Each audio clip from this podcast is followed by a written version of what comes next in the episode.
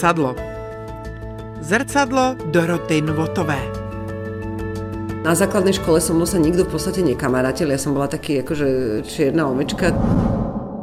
Ako vždycky som bola človek, ktorý sa zaujímal o veci verejné a hlavne o charitu. A vlastne, ale ja stále akože mám pocit, že, že sky is the limit. Že sa každý zobudím a hoci, že sa môže stať úplne hoci čo.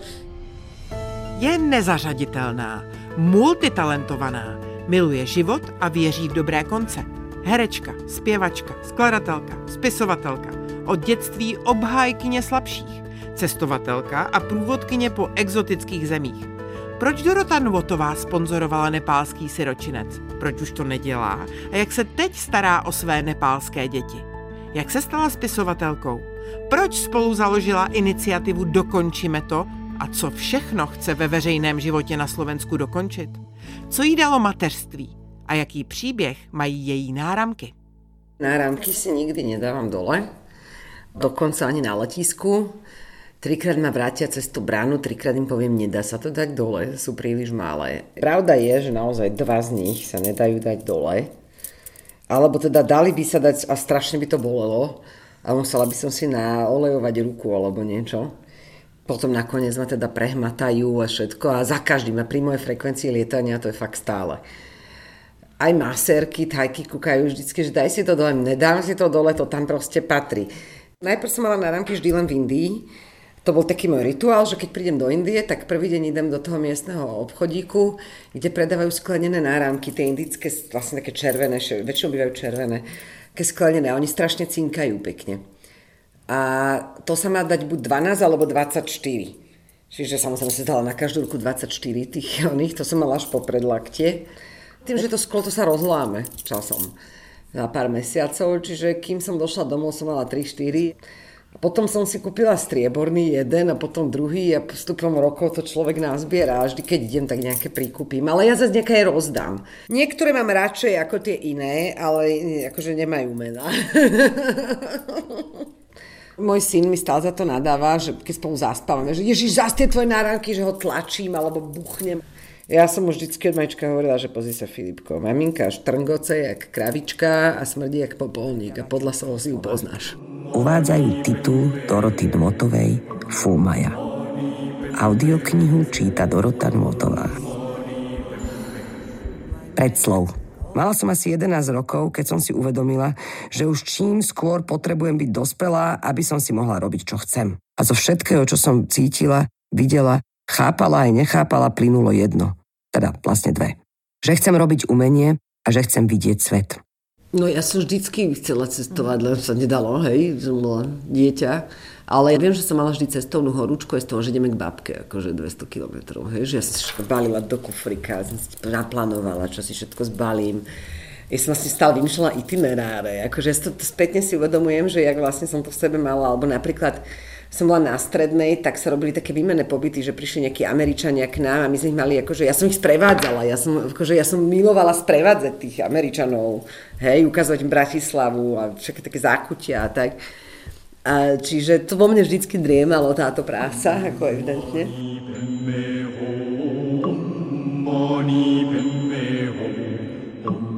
Pričuchnutie k 13. komnate.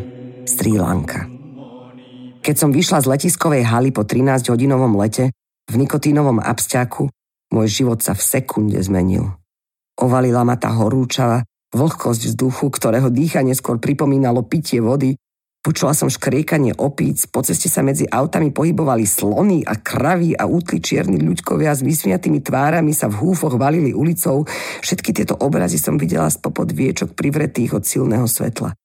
V tom momente, ktorý v skutočnosti na moje dnešné počudovanie trval len pár sekúnd, sa mi vtisli do očí slzy a vypukla som do húronského, oslobodzujúceho smiechu, ktorý som nedokázala ovládnuť. Tá sekunda proste, ktorú už nikdy v živote potom nezažijete, žiadny cestovateľ, to sa dá zažiť iba raz. Hej, ja, to, ja, ja vlastne jak taký vampír teraz z toho žijem, keď mám tých klientov a oni mi pristanú v tej Ázii a ja sa v nej spínam, kto už bol niekde.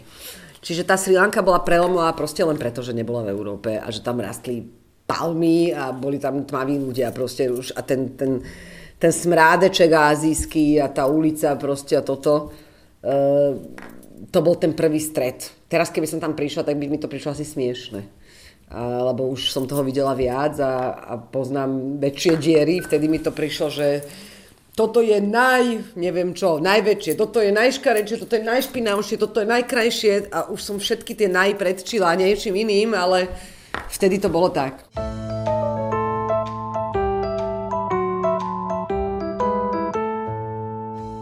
Moja mama mi povedala, že keď som bola v škôlke, že si ju zavolali na koberec, že bijem deti. A mama si, že Dorotka bije deti, že ak je to možné, že no bije, že furt bije deti. A že ktoré deti? Že no väčšinou tie zlé. Že ktoré robia druhým zlé, takže ja som ich vraj byla. Tak neviem, čo je na tom pravdy.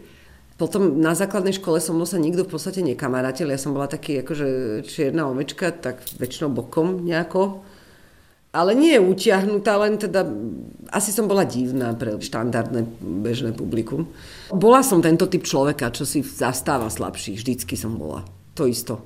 A keď som vlastne potom už začala po 20 robiť rôzne projekty, už naozaj, tak vlastne sa len ako keby zhmotnilo to, aká som bola predtým.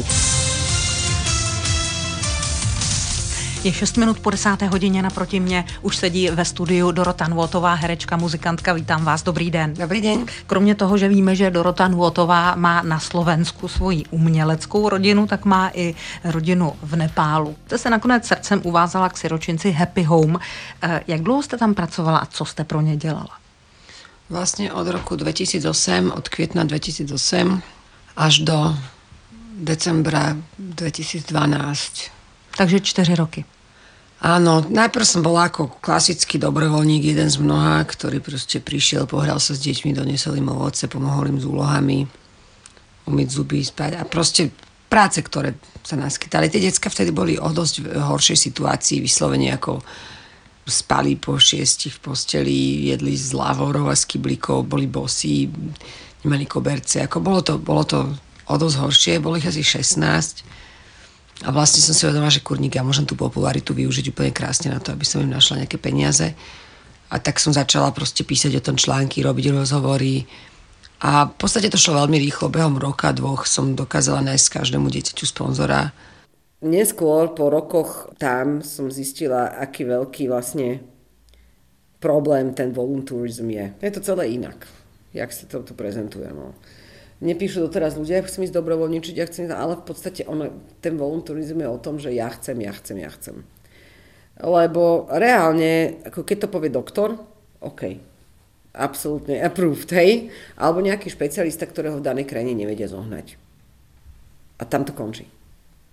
Všetko ostatné je, že robím to pre seba, lebo ma baví tá láska, ktorú mi tie deti dávajú, baví ma tá spätná väzba, tá vďačnosť, tá, oni ju nemajú komu dať, dajú ju mne a ja sa cítim zrazu užitočný a riešim si tým svoje vlastné problémy, mastím si svoje ego, hej. V podstate je to trip pre toho ego tripera. Čiže treba to robiť strašne citlivo a len v najnutnejších prípadoch, ktoré posúdi kto. Hej. Čiže miestni ľudia si na tom samozrejme robia živobytie. Čiže mať taký orphanage, to je perfektná vec. Povie, že toto dieťa, môžeš si s ním písať listy, je to direct sponsoring, peňažky idú priamo tomuto, tuto, ne, jemu. A to povie, že aj Angličanovi, aj Astrálčanovi, aj Nemcovi, aj Slovákovi a Čavo dostáva 4 krát 100 eur mesačne, nie raz. A potrebuje iba, potrebuje 50, na zvyšok ide kam. Ale že to sa ten Američan o tom Nemcovi nevie, ani, a takto sú niekoľkonásobne vysponzorované tie deti, tie peniaze idú do vačkov niekam. Prípadne, v horšom prípade idú na ďalší trafficking. Tie deti sú trafikované do tých uh, orphanages, to znamená, um, že proste oni sú síce z chudobných oblastí, naozaj sú ako, že tá krajina je poznačená tou občianskou vojnou, ktorá tam bola v 90. rokoch, ale aj v 20. ale, ale vlastne častokrát by to aj dali, hej, len proste príde tam trafiker, povie, poďte, zoberiem vám toto dieťa, bude z neho právnik, doktor, postará sa o vás. Rodičia v dobrej vôli dajú dieťa do nejakej internátnej školy, hej, a potom sa to nazve orphanage, dá sa tomu nálepka, postaví sa tam veľký plot, zrazu tie deti tie matky už nevidia cez prázdniny, vymyslí sa každému príbeh, ten príbeh tvrdí všetkým voluntírom, sponzorom pod výhražkou. Samozrejme, tie deti musia byť strašne vystrašené, inak by to prekecli. Naše prvé kroky viedli do sirotinca. Bije na ťažké časy. Domáci zvýšili nájomné a tak sa všetky decká museli presťahovať na druhý koniec mesta. Dom je nedokončený, podlaha je len betónová a maľovanie je v plnom prúde. Jeden taký africký sociológ povedal, že charita je výborný spôsob, ako dostať peniaze od chudobných ľudí v bohatých krajinách k bohatým ľuďom v chudobných krajinách. Voluntourism, ja mám na to vlastne taký názor, že pokiaľ nie ste špecialista v niečom, čo v danej krajine je nedostatok, tak si masírujte ego iným spôsobom, neťahajte do toho tretí svet, ktorý vlastne mu to iba škodí.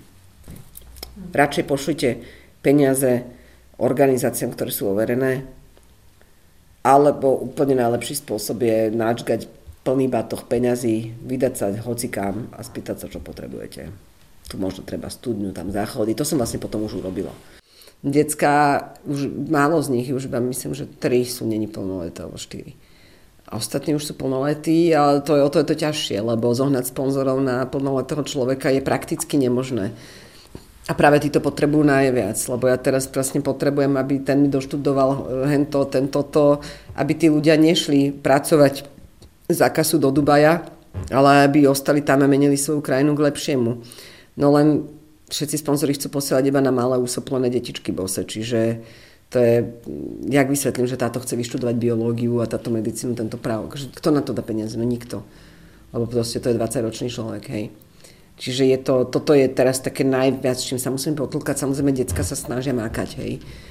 Mm, ale vtedy, vtedy, keď boli maličké, tak to bolo jednoduché. To bolo proste, sa stačilo niekde postnúť fotku a už sa sypali dukaty. Akože to bolo fakt jednoduché.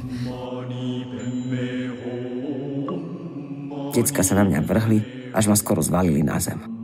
Spolu so mnou prišlo aj ovoci a mlieko. Zácne veci. Osvieženie oproti každodennej ríži. Decka majú na tvárach popraskanú kožu od zimy. Tvoria sa im hnedé suché fľaky, ktoré ich štípu. Prišla za mnou Evita, že napíš knihu, že napíš mi slovenské Eat, Pray, Love. A ja z toho urobím trák. Som napísala proste Eat, Pray, Love.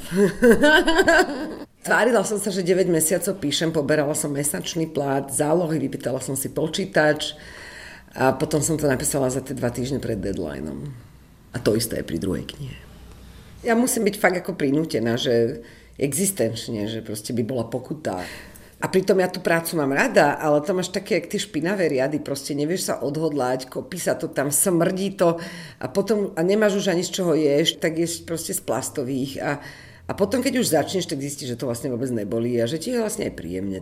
Ja viem, že to viem, ja viem, že ma to baví, len sa mi nechce začať. Áno, a to bol prípad aj druhé Fumaji, kedy som si hovorím, ty koksov, už mám vyše 400 strán, zavolám do vydavateľstva, že koľko ja mám vlastne napísať koľko chceš?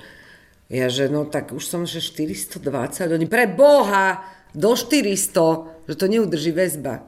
Takže ja som im odovzdala 600 a oni 200 vyškrtali a ja som si to nevšimla. Ako po masle. Doslov. Ak sa zamyslíme nad tým, o čom je umenie, o čom je literatúra, o čom to všetko je, prídeme na to, že je to o negatívach. Že to všetko je o tom, keď niečo nefunguje že je to o trápeniach, nedokonalostiach, o nefunkčnosti vzťahov. A aj keď som si už povedala minule, že už ne proste autobiografiu, že už iba fikciu, už iba fikciu. Hej, tak nakoniec aj tak skončím zase v tom, že píšem o sebe, čo mi je vrcholne vlastne odporné, keď sa tak na to akože pozriem z pohľadu ďalšieho človeka. Ale zase je pravda, že som toho zažila neobvykle veľa na svoj vek a neobvykle v intenzívnej forme a že keď už mi to teda takto bolo dané, tak asi by to bolo aj také sebecké si to nechať pre seba, no. Tak proste si to takto obhajujem. A keď potom dostanem akože nejaké listy, ktoré hovoria o tom, jak teraz to znie strašne, akože tie knihy niekomu akože ovplyvňa život, tak to, to ma poteší. No len potom im vždycky hovorím, že to fakt není návod na žitie a že to, čo funguje u mňa, nemusí fungovať u nikoho a že ešte ani u mňa to možno nefunguje, hej, akože to je, môže byť subjektívne, takže nerada by som to brala, aby to brali ako bedekre.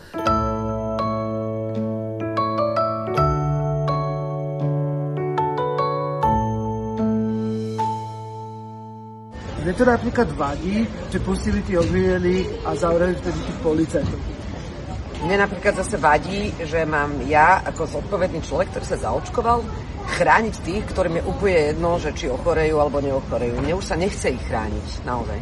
Ako vždycky som bola človek, ktorý sa zaujímal o veci verejné a hlavne o charitu a o, o menšiny a sociálne vylúčených e, ľudí. A vždy to bolo také ako kvázi hobby. Hej, že popri robote, že v osade niečo, nejaký projektik s rómskymi deckami, v Nepále deti, ale vlastne asi sa to stalo po vražde Jana Martiny, kedy proste bolo zaslušné Slovensko a prvé námestia. Potom prišla pandémia, mala som pocit, že sú veci, ku ktorým sa mám vyjadriť, keď sa jednalo o očkovanie a tak, že proste podporiť tú kampaň. Tým som si vyrobila strašne veľa hejterov, ktorí ma spemujú a nenávidia a chcú ma zavraždiť. Potom vlastne vzniklo minulý rok, v oktobri dokončíme to, čo bolo niečo také, že konečne sa tomu dala nejaká akože hlavička celému. To nie som iba ja. Je to viac ľudí, jeden z nich je Nikita Slovák, Jana Mroščáková, sme tam proste tým. Našim takým cieľom bolo počas pandémie vlastne, keď začal prekvítať akože totálny debilizmus, hej, a kedy sa z tých antivaxerov stávali hovada, ktoré proste protestovali na ulici, oplúvali auta, rozbijali proste flaše a a vlastne Fico začal robiť protesty, proste, kedy akože hnal ľudí v čase najväčšej pandémie do ulic bez rúšok a potom proste tí ľudia umierali. Akože ja som mala pocit, že ja nemôžem sa na toto pozerať, proste, že ja musím niečo spraviť. No napríklad vadí sa aj to, že námestia obsadili, obsadila lúza, že námestia obsadili ľudia, ktorí sú častokrát opití, vulgárni, ktorí, sú, ktorí nie sú ohľaduplní a ktorí... Blokujú dopravu, ste, áno. Schválne, ako, ako, ako aby sme mali problémy. Áno, môžeme rozprávať, môžeme písať a už to došlo do formy, že sa cítim bezmocne a musím niečo spraviť. Čiže vznikla táto občianská iniciatíva, ktorá sa konečne už s nej stala občianske združenie, Máme transparentný účet, sporiadávame podujatia, na poslednom podujatí už vystúpil aj pán premiér, v auguste nás čaká ďalšie podujatie, bude to celodňový festival, na ktorom dostajú priestor aj ukrajinskí umelci a rôzne súbory. Keď prišla vojna, tak sme si považovali za našu povinnosť proste stať za Ukrajinou a vyvažovať zase ten strašný hejt a tie hoaxy a tie podvody, ktoré sa šíria internetom a tú ruskú propagandu a robiť je nejaký protipol tá vojna je okrem toho klasického krvavého frontu ešte prebieha aj v tej hybridnej forme na internete a tam som v prvej línii. A vlastne znášam neuveriteľné útoky a znášam to samozrejme zatiaľ s úsmevom. Uvidíme, kedy ma niekto akože fyzicky napadne, ale všetci, ktorí takto zmýšľajú a majú nejaký dosah, tak by mali niečo robiť. Keď sa toto prevalí, keď sa namnoží tá druhá strana, tak sa nám to nebude nikomu dobre žiť. Viem, proti čomu bojujem. Bojujem proti ruskej propagande, proti Ficovi, proti mafiánom. Sme za očistú štátu od mafie, od korupcie, podporujeme všetkých čestných vyšetrovateľov, politikov a policajtov, ktorí konajú všetko v rámci očisty tejto krajiny od toho, čo tu bolo. A to je tak všetko, čo môžeme zatiaľ z tejto pozície robiť. Viac, viac robiť asi nemôžeme zatiaľ ja si myslím, že keď tí slušní ľudia prestanú byť ticho, tak budeme veľmi prekvapení zistením, že koľko ich vlastne je veľa. Že ono to zlo len hlasnejšie kričí. Ja dúfam, ja sa teda modlím, že je to tak, hej. To, že tých slušných nepočuť, neznamená, že nie sú. Čiže rada by som bola, ak by som prispela tomu, že sa tí slušní ľudia začnú nejakým spôsobom zjednocovať. A vadí mi strašne veľa vecí, ale ja by som chcel vypichnúť hlavne to, že mi vadí, že toto zrazu prestáva byť štát, ako keby, že to zrazu začala byť anarchia. No to preto, že chobotnica ešte žije a stále prestrkuje svoje chápadlá, hľadá si cestičky, kadiaľ by sa mohla dostať, asi je pravdepodobne horí pod zadkom. A myslím si, že by je malo horeť ešte viac a preto sa tu stretneme v stredu o 6. a dokončíme to. Ako keby sa zabudlo na to, že som herečka a keď sa to niekomu aj pripomenie, tak je to také, že už príliš, ako keby som sama za seba, že už, už mám príliš veľa obsahu, že už som Dorota Notová a že ťažko by si niekto vedel predstaviť, že hrám niekoho iného. Čiže napríklad teraz som robila po dlhej dobe, fakt, že možno po troch rokoch som bola na castingu do jedného seriálu a vlastne režisérka nadšená, producent nadšený, scenáristi nadšení. Všetci jednohlasne, že áno, ty to musíš hrať. Posunulo sa to tej danej televízii a tá povedala nie. Hej, čiže a tam ťažko nájdeš iný dôvod, jak ten, že nesedí ti proste, aby sa tento človek stal tvárou našej televízie. Pretože má isté názory, isté vystupovanie, istý vibe, istý image. A ak sú to takéto politické dôvody, tak je to smutné. Ak je to len to, že vlastne už som príliš sama za seba, ja si viem predstaviť, že by mi to ako režisérovi vadilo, že proste, že furt hrám seba vlastne. Hej, ako keby, že to môže navodzovať ten pocit, ale ja som herečka, ja dokážem zahrať hocičo.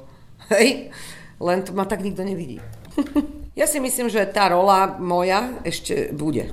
Ona ešte príde. Ja som ešte nemala svoju životnú rolu a ja cítim, že ona tam niekde čaká, že tam je. A ja nemusím vyvíjať nič preto, aby prišla, ona príde. A iné role ani nepotrebujem. Není som od toho finančne závislá, nebudem točiť p*** a to, čo má ku mne príde, lebo zase ako neviditeľná nie som. No.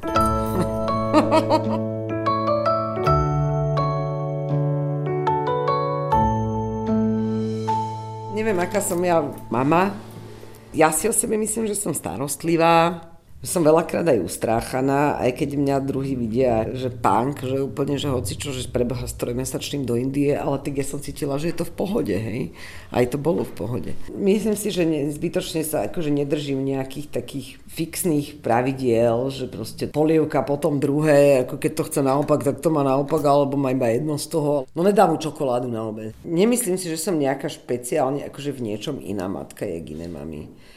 Možno, že skôr, že som rada, že môj syn má kritické myslenie, že má inteligenciu, že má všeobecný rozhľad. Precestoval od malička celý svet, vie jazyky, napríklad už 8 rokov, tak už v podstate viem, že keby som ho teraz vypustila, tak by prežil. A to je pre mňa dôležité. Najprv mi materstvo dalo strach, pretože som nikdy vlastne strach veľmi nepoznala. Ja som sa o seba nebála, o druhých tiež nie. A išla som proste na doraz a bolo mi to v podstate jedno. No a vlastne zrazu nie, že sa bojím o toho malého tvora, ale ešte sa bojím aj o seba, že, lebo čo s ním bude, keď mne sa niečo stane, hej. Čiže ja bolo dovtedy jedno úplne, hoci čo. Úplne som bola urvata z reťaze. Teraz vlastne musím stále rozmýšľať, že aký to bude mať dopad na Filipa. Áno, dalo mi to strach, ale v podstate mi to dalo aj mantinely. Tým, že ja musím mantinely nastaviť nejaké dieťaťu, tak som ich musela nastaviť aj sama sebe. Dalo mi to lepší time management, že vlastne predtým som mala toľko času, koľko som chcela na hoci čo. Teraz sa musím zmestiť, kým je v škole. A na, s cestovaním sa musím zmestiť, kým je u otca ten týždeň v mesiaci. A do prázdnin. Čiže dokážem nemožný, akože tento krízový manažment urobiť, že ľudia majú pocit, že som na štyroch mestách naraz a ja pritom všetko sa deje len v pracovnej dobe, o 5. vypínam telefón a som so synom.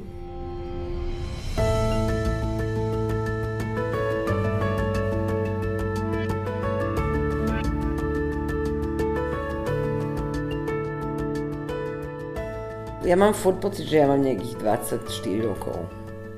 Vnútorne. Keď sa spýtaš, keby sa ma v polospánku spýtala, koľko máš rokov, ja mám 24. Hej, že ja stále si nejak tak akože neviem privyknúť na to, že už polovica srandy je na mnou minimálne. Že vlastne ako keby nemám všetko ešte pred sebou. Ja mám furt pocit, keď deň, keď sa zobudím, že celý život je ešte predo mnou. Hej, toto ja stále mám tento pocit. A potom sa niekedy konfrontujem s tou realitou, že no počkaj, počkaj, že, akože ty budeš mať tento rok 40, moja zlatá, vieš, a že, že aha. A vlastne, ale ja stále akože mám pocit, že, že sky is the limit. Že sa každým zobudím a hoci, že sa môže stať úplne hoci čo. Čiže no uvidíme, kedy ma toto prejde. Ja nemám ani po čom inom túžiť, ak čo mám. Ale naozaj nie. Že len aby to takto zostalo. že vlastne je to úplne super. Všetko, ja mám zdravé, krásne, múdre dieťa, chodí do dobrej školy, mám perfektného partnera, dvojizbový bytík, malú firmičku, malé auto, cestujem, živím sa tým, robím to, čo ma baví, hrám koncerty, možno, že zdravšie, keby som bola, to asi jediné, ale inak nič, fakt nič. Takto nech to zostane, je to v poriadku.